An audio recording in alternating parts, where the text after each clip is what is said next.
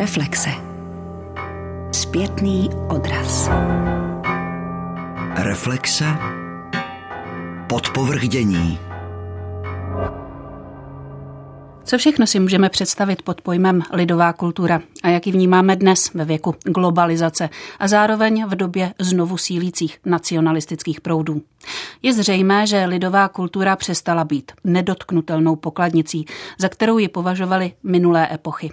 Alespoň tak o ní uvažují autoři výzkumného projektu, kterému se v Ústavu dějin umění Akademie věd České republiky věnují jeho ředitel Tomáš Vintr a Pavla Machalíková. S výsledky jejich bádání se v současné době můžete seznámit na výstavě Jdi na venkov, výtvarné umění a lidová kultura v českých zemích 1800 až 1960, kterou pro západočeskou galerii v Plzni připravili společně s historikem umění Milanem Pechem z Katolické teologické fakulty Univerzity Karlovy. Co si tedy mohu představit pod souslovím lidová kultura, lidové umění? Tam se přímo ve studiu historika umění Tomáše Vintra. Ta otázka samozřejmě není vůbec snadná, protože ten pojem byl v minulosti definován různými způsoby a vždycky vlastně určitým způsobem tendenčně, protože to lidové umění velmi často sloužilo jako takový stavební kámen pro definování určitých politických programů, pro definování určitých uměleckých programů, uměleckých směrů a zacházelo se s ním zkrátka různými způsoby. Co nás zajímalo na tom projektu, bylo ukázat skutečně, jakým způsobem se s lidovým uměním manipulovalo, či přímo jak bylo zneužíváno. To znamená, jak mu byly vlastně velice uměle vkládány určité vlastnosti pro podporu zase určitých často velmi ideologických nebo třeba nacionalistických, ale i třeba totalitních tendencí, jak tomu bylo zejména v 50. letech, to znamená po komunistickém převratu v roce 1940 8. Ty manipulace můžete v podstatě sledovat na té výstavě už od samých počátků. Nesouvisí to samozřejmě jenom s tím pojmem lidová kultura, ale i s tím pojmem venkov jako takový. To znamená, co je vůbec venkov, jaké je to prostředí. V 19. století byly stále velmi silné ideje francouzského filozofa Žána Jacques Rousseau, který definoval venkov jako takový neskažený prostor, kde je ten prostý, vlastně zdravý lid. A mimo jiné třeba v tom svém slavném spisu Emil, který se zabýval výchovou dítěte, doporučoval, aby děti byly vychovávány v tom zdravém prostředí venkova. Často byl ten venkov také exotizován, to znamená, že byl v mnoha případech chápán podobně jako třeba nějaké mimo evropské oblasti typu Tahiti. A můžeme najít takové jako zajímavé paralely, kdy třeba když francouzský malíř Paul Gauguin odjížděl na Tahiti, tak hledal ztracený ráj a samozřejmě nalezl tam tu francouzskou kolonii. Stejně tak řada umělců a nakonec i Gauguin samotný ještě předtím, než odjel na Tahiti, tak cestoval do Bretaně. Řada umělců cestovala na venkov s tím, že tam najdou ten lepší v uvozovkách lid, neskažený lid, že tam najdou jakýsi ztracený ráj, měli představu, že venkov znají z nějakých národopisných studií, je, že tam skutečně naleznou obyvatele v těch svátečních krojích. Samozřejmě přijeli tam, zjistili tam, že ty kroje se tam vlastně vůbec nenosí a že celé je to takový určitý mýtus. Na něm se řada umělců velmi cíleně a programově podílela. Příkladem Joža Úprka, celá ta jeho kolonie na Moravském Slovácku v Hroznové Lhotě, který vlastně venkov velmi silně idealizoval. Byť v jeho díle existují i obrazy, kde je zachycen skutečně ten pracující lid, je tam zachycena ta dřina, která je samozřejmě s tím životem na venkově spojena. Nicméně převládají v jeho obrazech náměty toho svátečního venkovského života, který je ale vlastně velmi výtečný a který vytváří velmi zavádějící obraz, který ale zase byl chtěný a bylo to právě to, co vlastně na ten venkov mnohé umělce přitahovali. Nebylo samozřejmě náhoda, když v roce 1902 přijel do Prahy francouzský sochař August Rodin, že ho vzali právě do Hroznové lhoty a na Moravské Slovácko. On byl podle těch vzpomínek úplně nadšení, srovnával to se starověkým Řeckem údajně a skutečně to pro něj představoval takový exotický výlet, jak kdy byl na nějaký téměř neobydlený opuštěný ostrov, kde žijí nějaké původní národy mimo evropské. Vy jste teď naznačil hned několik kapitol a některým z nich se budeme během dnešního pořadu reflexe vizuální umění věnovat podrobněji. Na výstavě a především v obsáhlé publikaci, která ke zmíněnému projektu vyšla, kriticky pracujete také s pojmem výtvarný folklorismus a vlastně vysvětlujete, že jeho konkrétní projevy měly nejrůznější podtexty a významy. Ano, byl to jeden z našich klíčových úkolů. Ukázat, jak skutečně ta lidová kultura fungovala jako inspirační zdroj pro celou řadu umělců od začátku 19. století až někdy do toho roku 1960.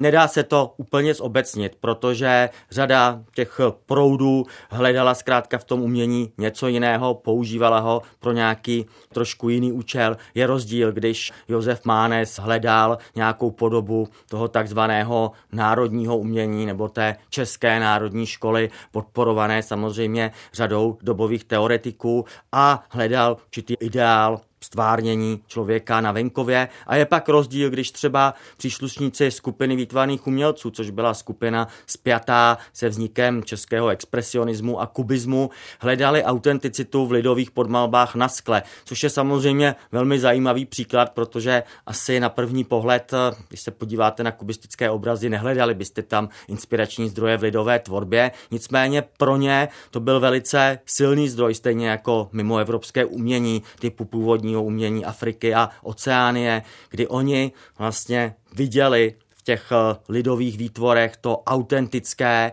neškolené, originální umění, které není závislé na nějakých akademických konvencích. A samozřejmě oni sami usilovali o tu originální tvorbu a z tohoto pohledu je naprosto logické, že i na své třetí pražské výstavě, která se konala v roce 1913, ukázali lidové podmalby na skle, ukázali tam nějaké původní lidové řezby. Takové jako velmi zajímavé konfrontaci, protože osál vedle hned bylo původní mimoevropské umění umění z Afriky, ale i azijské umění z Číny, Indie. Byl tam velký soubor tvorby francouzských malířů, to znamená těch současných inspiračních zdrojů českých kubistů, Pabla Picassa, George Braka, André Derena. Byly tam také ale mimo jiné třeba soubory středověké, plastiky, což byl taky takový projev, který trošku stál mimo kánon. Bylo to umění, které ještě v 19. století bylo řadou historiků umění považováno za méně hodnotné než třeba to klasické umění renesance nebo jakýkoliv klasicismus. Takže ty důvody samozřejmě byly různé, jinak to zase bylo v tom okruhu umělců, kteří byli blíže surrealismu,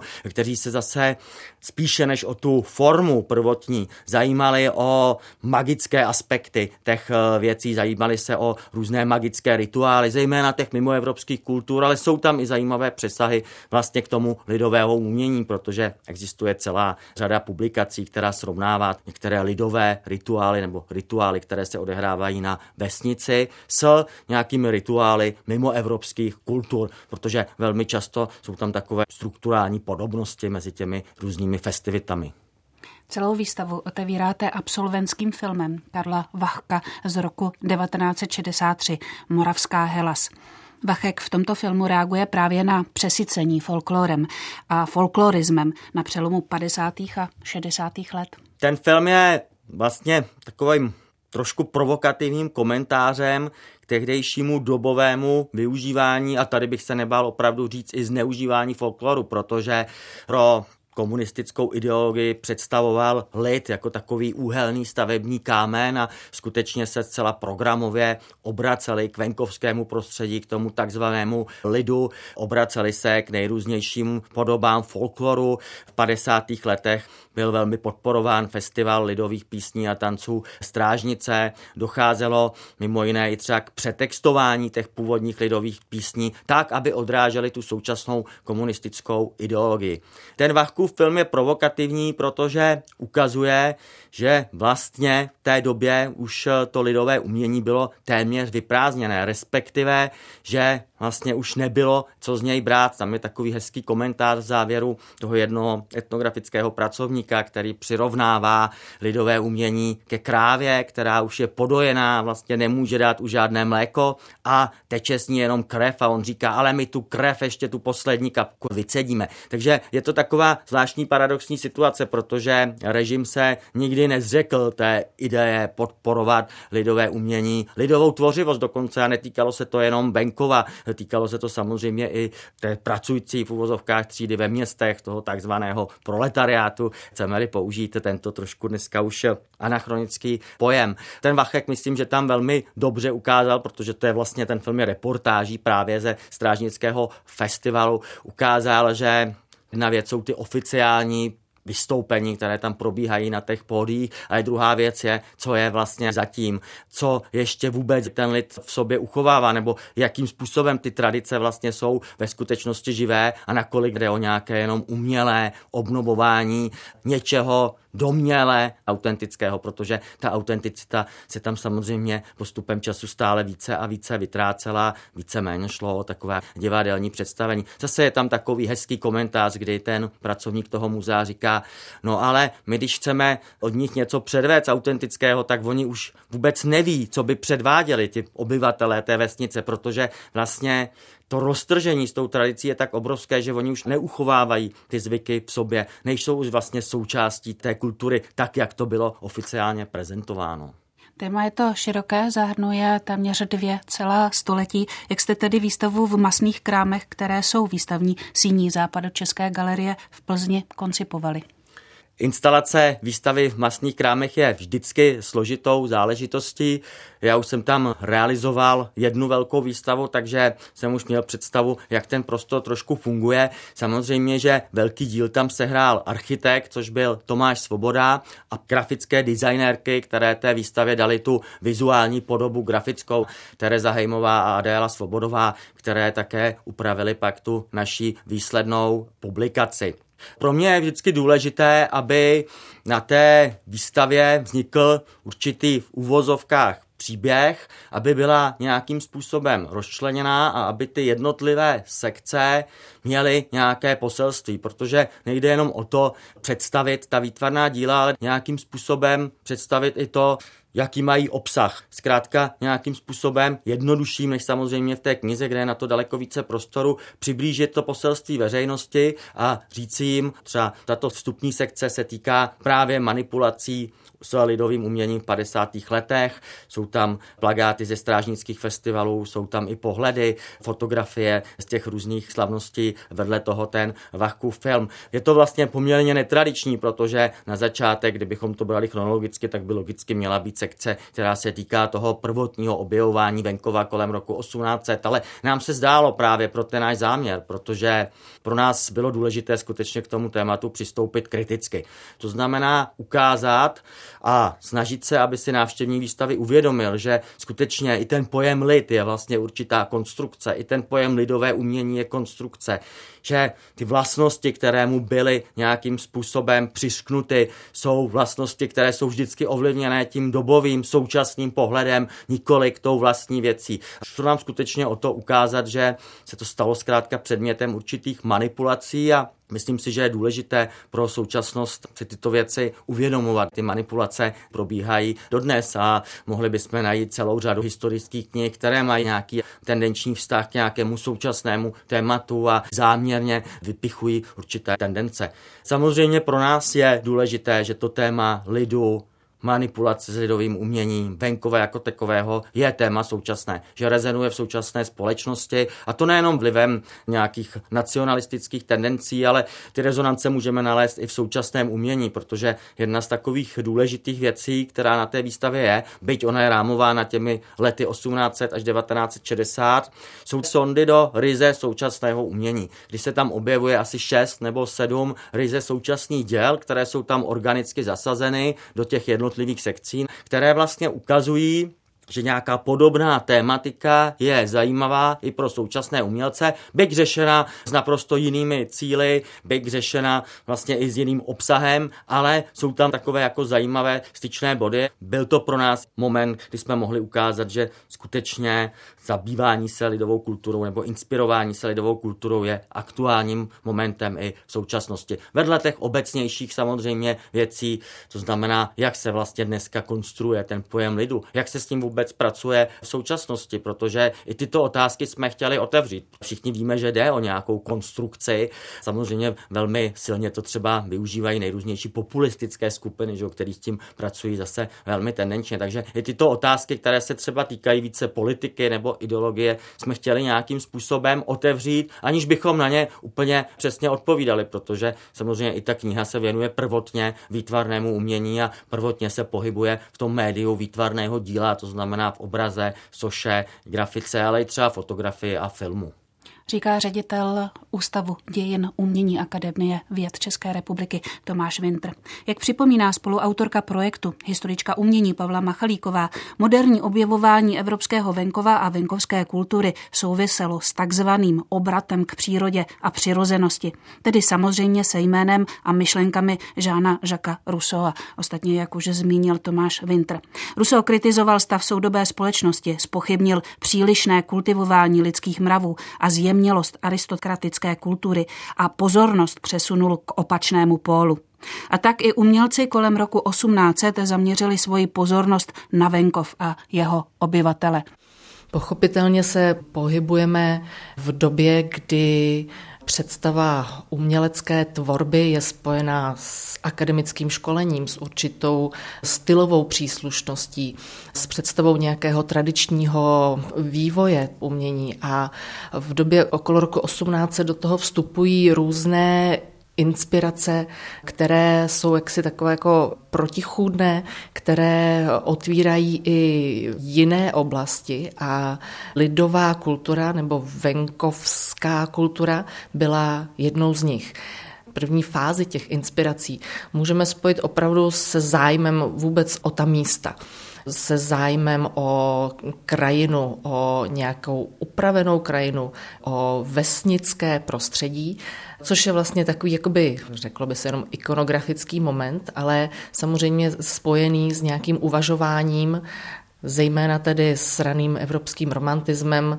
S tím samozřejmě souviselo v těch lokálních prostředích eh, evropských tedy zájem o ty venkoviny, kteří do té doby byli svým způsobem přehlížení. Byl to opravdu takový ten obecný lid, což je taky samozřejmě taková zvláštní zkratka říct lid, co si pod tím máme představit, ale asi v obecné rovině je jasné, co je tím míněno. A ten zájem o obyvatele vesnic o tu skupinu lidí, která žije nějakým jako vlastním životem, aniž by to ta vysoká kultura výrazně reflektovala, tak byl pro tuto dobu velmi typický a příznačný a začíná se tam odvíjet řada věcí, které trvají přes celé to 19. století a vlastně i mnohem dál. Je zajímavé, a to ukázal ten materiál, kterým jsme se zabývali, že i v českém prostředí okolo roku 1800 se s tímhle zájmem můžeme setkat. Ať to jsou vedutistická alba nebo vedutistické záběry na to, čemu se říkalo domácí krajina a co zachycovalo ať už vesnické prostředí, nebo spíš ještě otevřenou krajinu s nějakými výraznými prvky typu přírodní útvar nebo památka, většinou starobylá, hrad, zámek, zřícenina velmi typicky, tak v těchto vedutách se velmi záhy začíná objevovat i taková jako figurální stafáž, která má právě na sobě nějaký oděv, nejdřív velmi jaksi schematicky naznačený, takový jako prostý oděv, postupně se i tady začíná projevovat zájem o nějaké krajové zvláštnosti. A k tomu se pojí opravdu už takový systematičtější zájem o zobrazování obyvatel určitého kraje. Ať už je to v takové jako první obecné rovině zájem dobové topografické nebo průvodcovské literatury o obyvatele určitých eh, velkých územních celků, třeba ve francouzských průvodcích se v té době začínají objevovat takové jako velmi schematické obrázky s titulkem Čech a Češka nebo obyvatelé Čech. A to, jaký kroj je na nich zachycen, vlastně není podstatné, má to jenom sugerovat takovou jako obecnou představu o lidech, kteří v tom kraji žijí tak velmi záhy se začínají opravdu rozlišovat obyvatelé různých končin a ten zájem o ten kroj začíná nabírat detailních podrobností a Ta alba se postupně rozšiřují a zahrnují obyvatele v typickém oděvu z různých oblastí. K tomu je potřeba říct, že ten zájem samozřejmě se pojil i k uvažování o státní příslušnosti ve smyslu sounáležitosti krajů se zeměmi monarchie a postupně se vlastně ty jednotlivé listy vyvinuly v celá alba a ta často vycházela u různých jaksi politicky významných příležitostí, jako například po roce 1814 u příležitosti Vídeňského kongresu nebo v roce 1836 u příležitosti císařské korunovace, kdy Jednak vyšlo takové velmi výpravné album, jednak v řadě venkovských měst byly organizovány takové inscenované, krojované průvody k uctění císaře a císařovny, kteří v té době vykonali cestu po Čechách říká historička umění Pavla Machalíková, která připomíná, že postupně budovaná představa o vztahu mezi venkovským lidem a moderním národem získala nový rozměr díky politickým událostem kolem roku 1848. Dosavadní úvahy o potřebě a charakteru národního umění posílilo úsilí o emancipaci Čechů a Slováků. Publicista Ludvík Rittersberg proklamativně zvolal jdi na venkov, aby umělcům naznačil, kde mají hledat kanonické vzory pro figurální umění.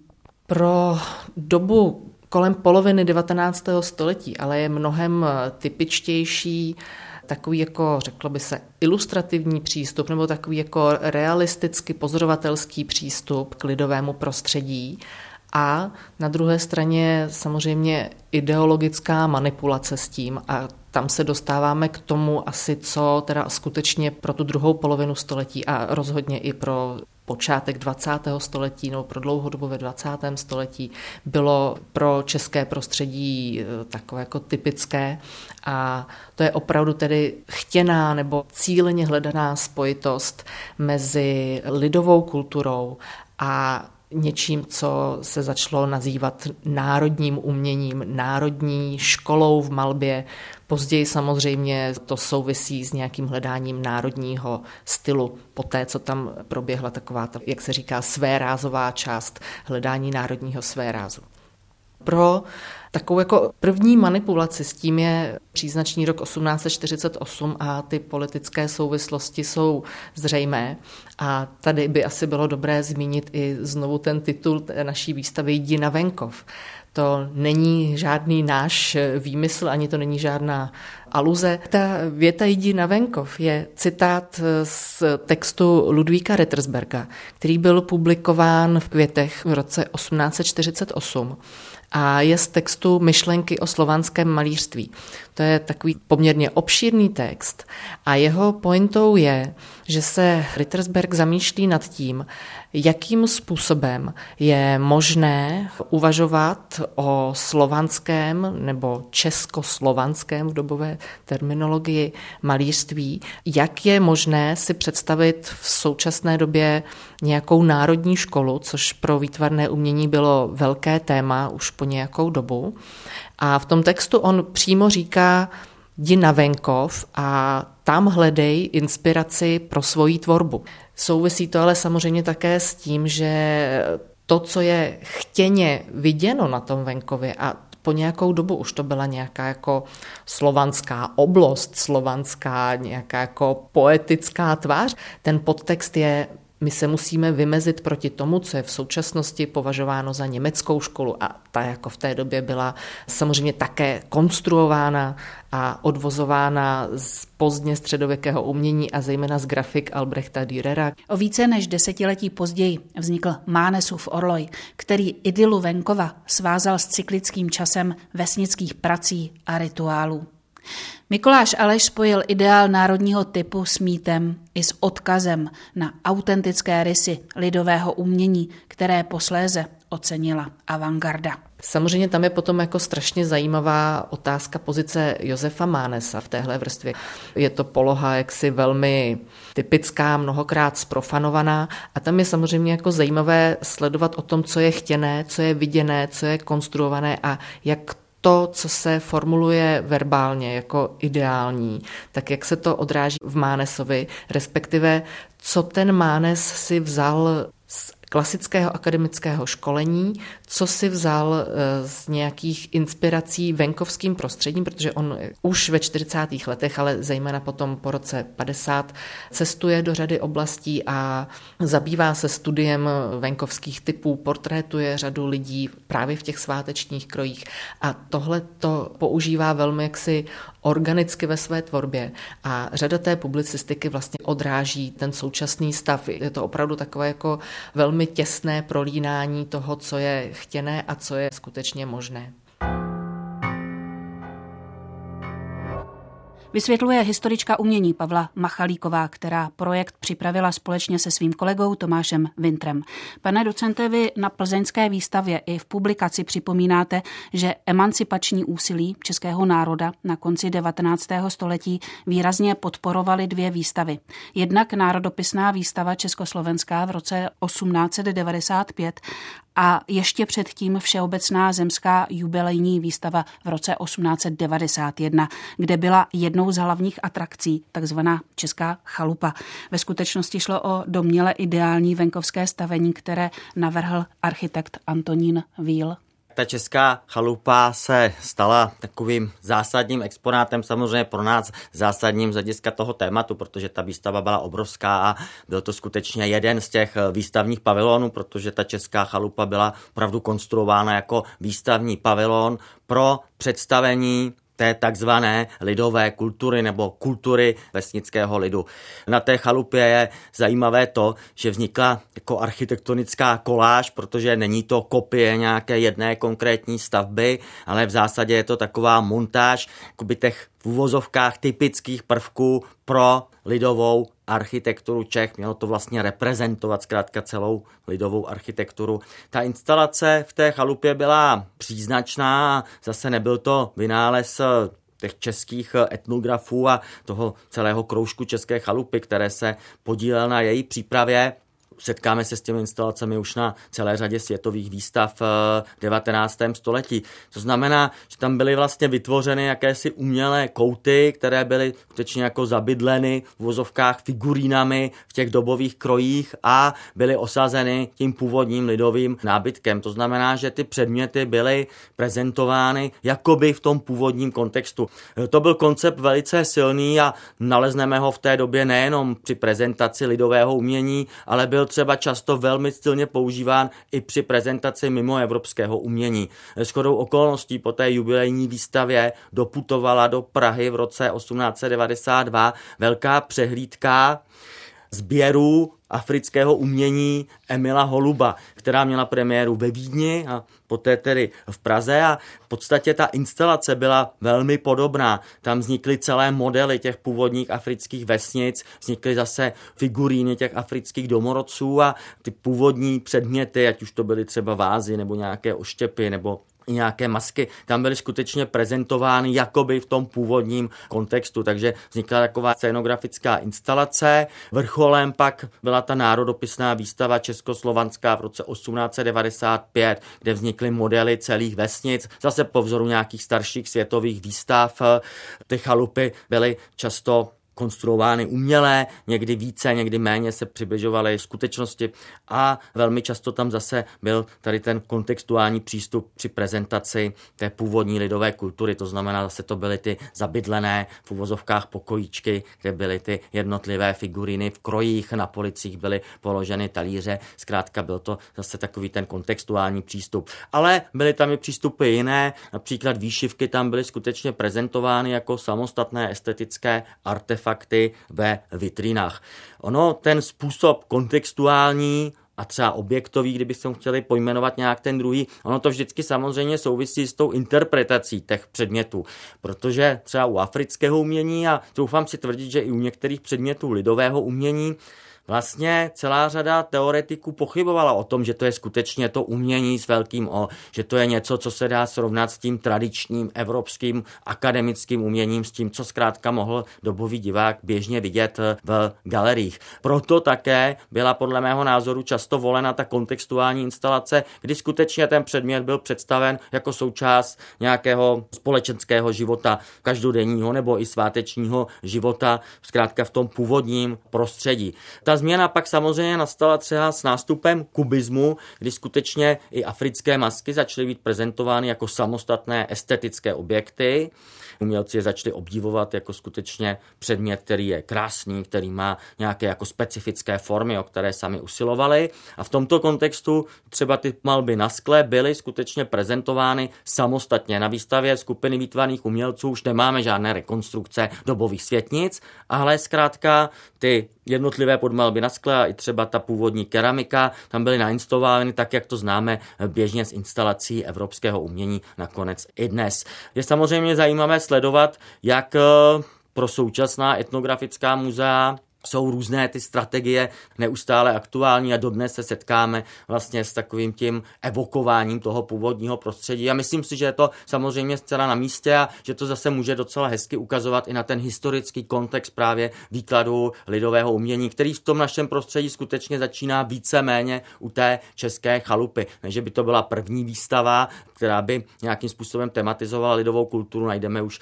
celou řadu výstav třeba v 80. letech, které se většinou týkaly problematiky v národních výšivek, což byla zase taková jako oblast, která byla velice silně jako mytizována, protože tam byly hledány ty kořeny toho původního českého umění, na rozdíl od toho umění germánského, které zase má kořeny jinde. Byla tam poukazována blízkost té české výšivky k přírodě, protože i ten vlastně jakoby český národ má blíže k přírodě než národ německý. Vždycky to bylo stavěno do takových protikladů. Samozřejmě v kontextu toho, co jste říkala, to znamená v určitém kontextu těch nacionalistických proudů a hledání podpory pro nacionalistické myšlenky nebo nacionalistické ideje pro hledání podpory identity českého národa v 19. století, což je zase niť, kterou můžete sledovat v podstatě od romantismu. Vznik té takzvané české chalupy inicioval stejnojmený kroužek, to už jste říkal, předsedal mu Aloisí Hrásek a mezi jeho členy patřili například také umělecká kritička a znalkyně lidového umění Renáta Tyršová nebo architekt Jan Koula a řada dalších intelektuálů a umělců, kteří se v té době zasazovali o propagaci domácí kultury venkovského lidu. Uvádíte, že vzhledem k odmítnutí účasti německých zástupců získala Všeobecná zemská jubilejní výstava v roce 1891 až nacionalistický rozměr.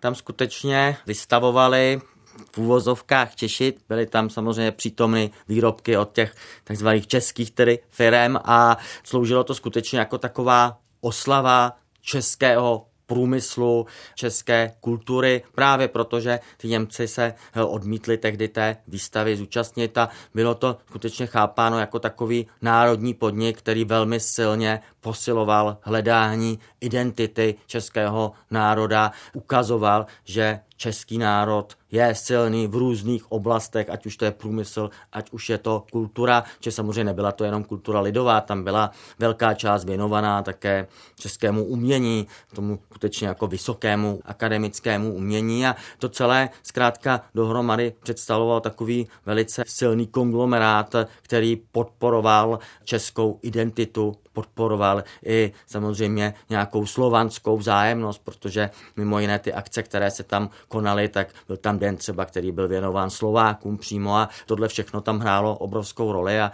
když si čtete ty kupy článků, které zkrátka o té výstavě vznikly, protože téměř každý den se tam odehrávala nějaká akce a denní to skutečně reflektoval, tak je tam velice silně cítit taková ta národní hrdost, kterou ta výstava podporuje, kterou cítili i pisatelé. U té české chalupy jsou tam třeba takové jako krásné úvahy, že je tam také mimo jiné proto, aby si ti diváci představili, že z takovéto malé české chaloupky se zrodily ty národní géniové, že tam někde seděli u té pece, než začali studovat a vyrůstali v tomto prostředí. Jo. Což je zase takový jako obrovský mýtus, že samozřejmě pocházejí z toho přirozeného, neskaženého prostředí, které vlastně jako je pro to jejich dospívání to nejlepší, pak samozřejmě vystudují a stanou se z nich ty národní géniové. Myslím, že Čeněk Zíbert komentuje tu českou chalupu tímto způsobem a mohutný zájem o lidovou architekturu, který byl silně právě podpořen onou českou chalupou na Všeobecné zemské jubilejní výstavě a posílen národopisnou výstavou československou, se pak vlastně integroval také do městské architektury.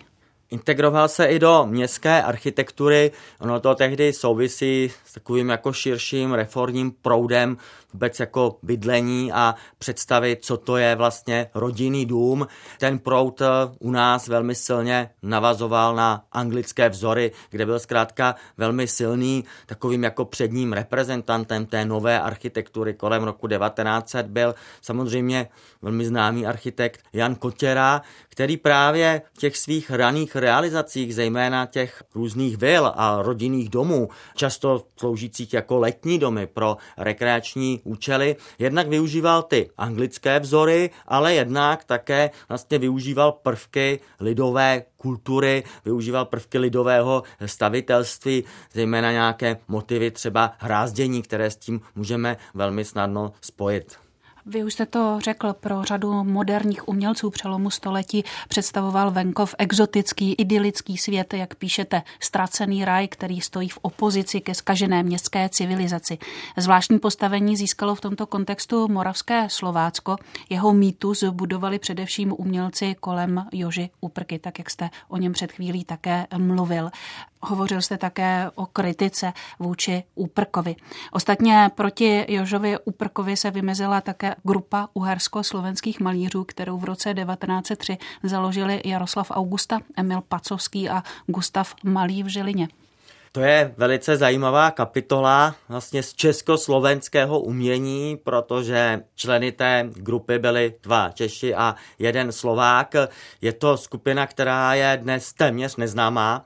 Samozřejmě je známější na Slovensku, není tolik známá v Čechách, což souvisí s tím, že oni vlastně tvořili na Detvě, takže většina těch věcí se vztahuje přímo ke slovenskému prostředí.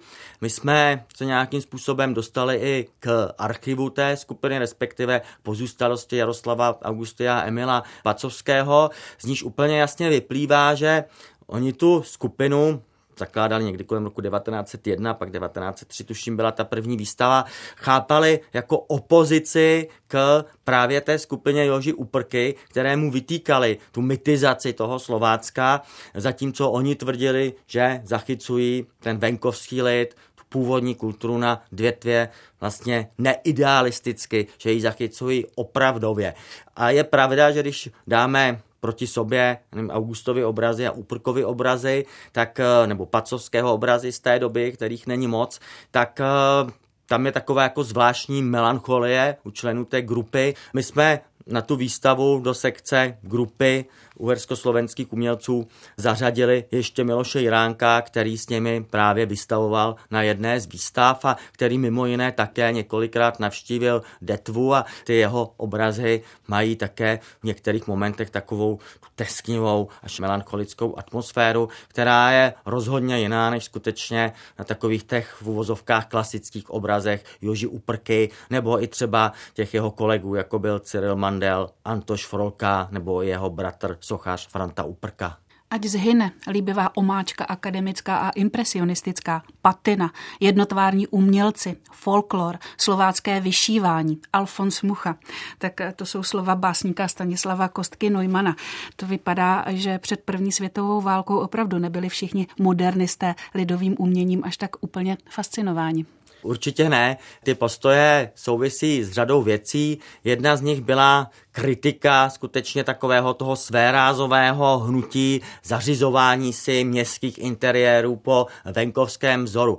Nicméně ten Neumann to je ještě velice specifický případ, protože on byl v té době velmi silně ovlivněn italským futurismem a i ty jeho fejetony, které tehdy psal pro lidové noviny a ten citát je z jednoho z nich, mají velmi podobnou takovou jako radikální rétoriku. Pryč téměř se vším, začít znova od začátku, začít se inspirovat skutečně tím moderním současným městským životem. To byla mimo jiné jedna z takových jeho hlavních eh, premis tehdy, jeden z takových jako hlavních bodů toho jeho programu vrátit se skutečně k té městské současnosti. Z toho důvodu on také tady skutečně odmítá ten folklor jako něco, co je naprosto anachronické, co už se udržuje velmi uměle a co nemá v podstatě s tím současným životem vůbec žádný vztah, nebo co nemá vlastně žádný vztah k současnosti.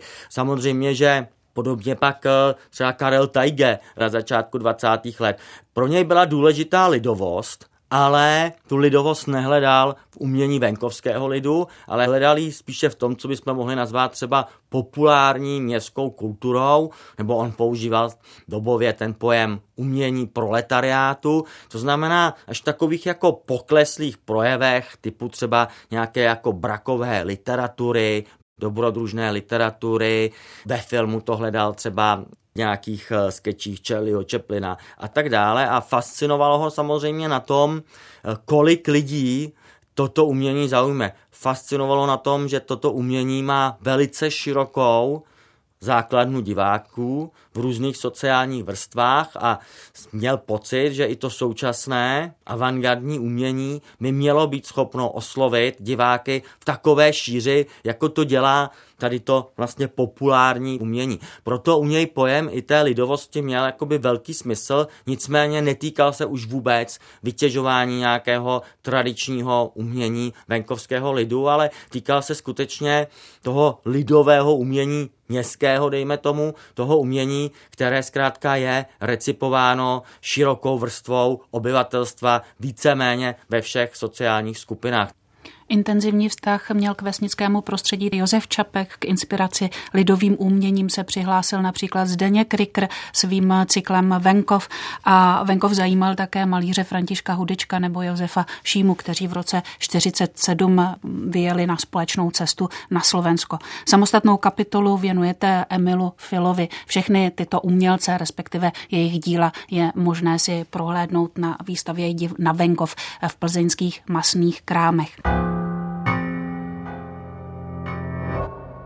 A ve stejnojmené publikaci, která k celému projektu vyšla, také připomínáte bezprecedentní zneužití lidové kultury organizací, která se nazývala Národopisná Morava a která vznikla na konci června roku 1939 a velmi brzy se zařadila do pro německých protektorátních kolaboračních struktur. Bylo to podle mě opravdu jako bezprecedentní zneužití místního lidu. My jsme zařadili do té knihy nějaké fotografie právě z těch eh, akcí národopisné Moravy. My jsme přemýšleli o tom, jestli je tam máme skutečně dát, protože oni jsou jakoby velmi silné. Jsou tam lidé, kteří hajlují v moravských krojích. Včetně dětí. Včetně dětí, přesně tak, co jsme si uvědomili, že je to už úplně na hraně. Na druhou stranu ta realita takto šílená byla. Já myslím, že je nutné tyto historické dokumenty ukazovat, abychom si uvědomili, jaká to byla skutečně doba. Už na konci května 1945 se Zdeněk Nejedlí ve svém projevu za lidovou a národní kulturu snažil vyvolat dojem, že se stávající českou kulturou není všechno v pořádku a že je třeba do ní vnést zásadní změny. Kultura podle něj měla zlidovět, socializovat se a začít sloužit širokým masám. Nejedlého kritika byla namířena především proti předválečné avantgardě, proti takzvanému elitářství a nesrozumitelnosti. Oproti tomu nejedlí vyzdvihoval slovanské národy jako ty pokrokové. Vlastně ta jeho řeč znovu nesla prvky jistého nacionalismu. Je možné po roce 1945 sledovat novou podobu manipulace s lidovým uměním, s lidovou kulturou? Určitě to možné je. Ta kritika nejedlého vycházela samozřejmě z té celkové ideologie tehdejší. On chápal avantgardy jako elitářské, individualistické umění, které se zajímá pouze o formu, o formu samu pro sebe a není neseno žádným obsahem. Tak samozřejmě po roce 48 byl ten lid skutečně takovým tím jako úhelným kamenem, který měl celou tu společnost spojovat nebo základnou. Vše vycházelo z toho pracujícího lidu a ať už ve městě, tak na venkově a z toho důvodu také byla tak velice silně podporována, ale i manipulována lidová kultura, ať již na venkově nebo i tomu, čemu se říká lidová kultura městská vysvětluje historik umění Tomáš Winter. A otázky kolem lidové kultury evidentně nejsou uzavřeny ani na počátku 21. století. Jak Tomáš Winter připomněl s uvedeným pojmem, pracují současní umělci jako například Lenka Klodová, Jan Vytiska, Anna Hulačová, Barbara Lungová nebo Daniela Baráčková. Právě jejich díla si na výstavě Jdi na venkov, výtvarné umění a lidová kultura v českých zemích 1800 až 1960 v západočeské galerii v Plzni můžete prohlédnout. Hosty dnešního pořadu byli spoluautoři koncepce uvedené výstavy Pavla Machalíková a Tomáš Winter z Ústavu dějin umění Akademie věd České republiky.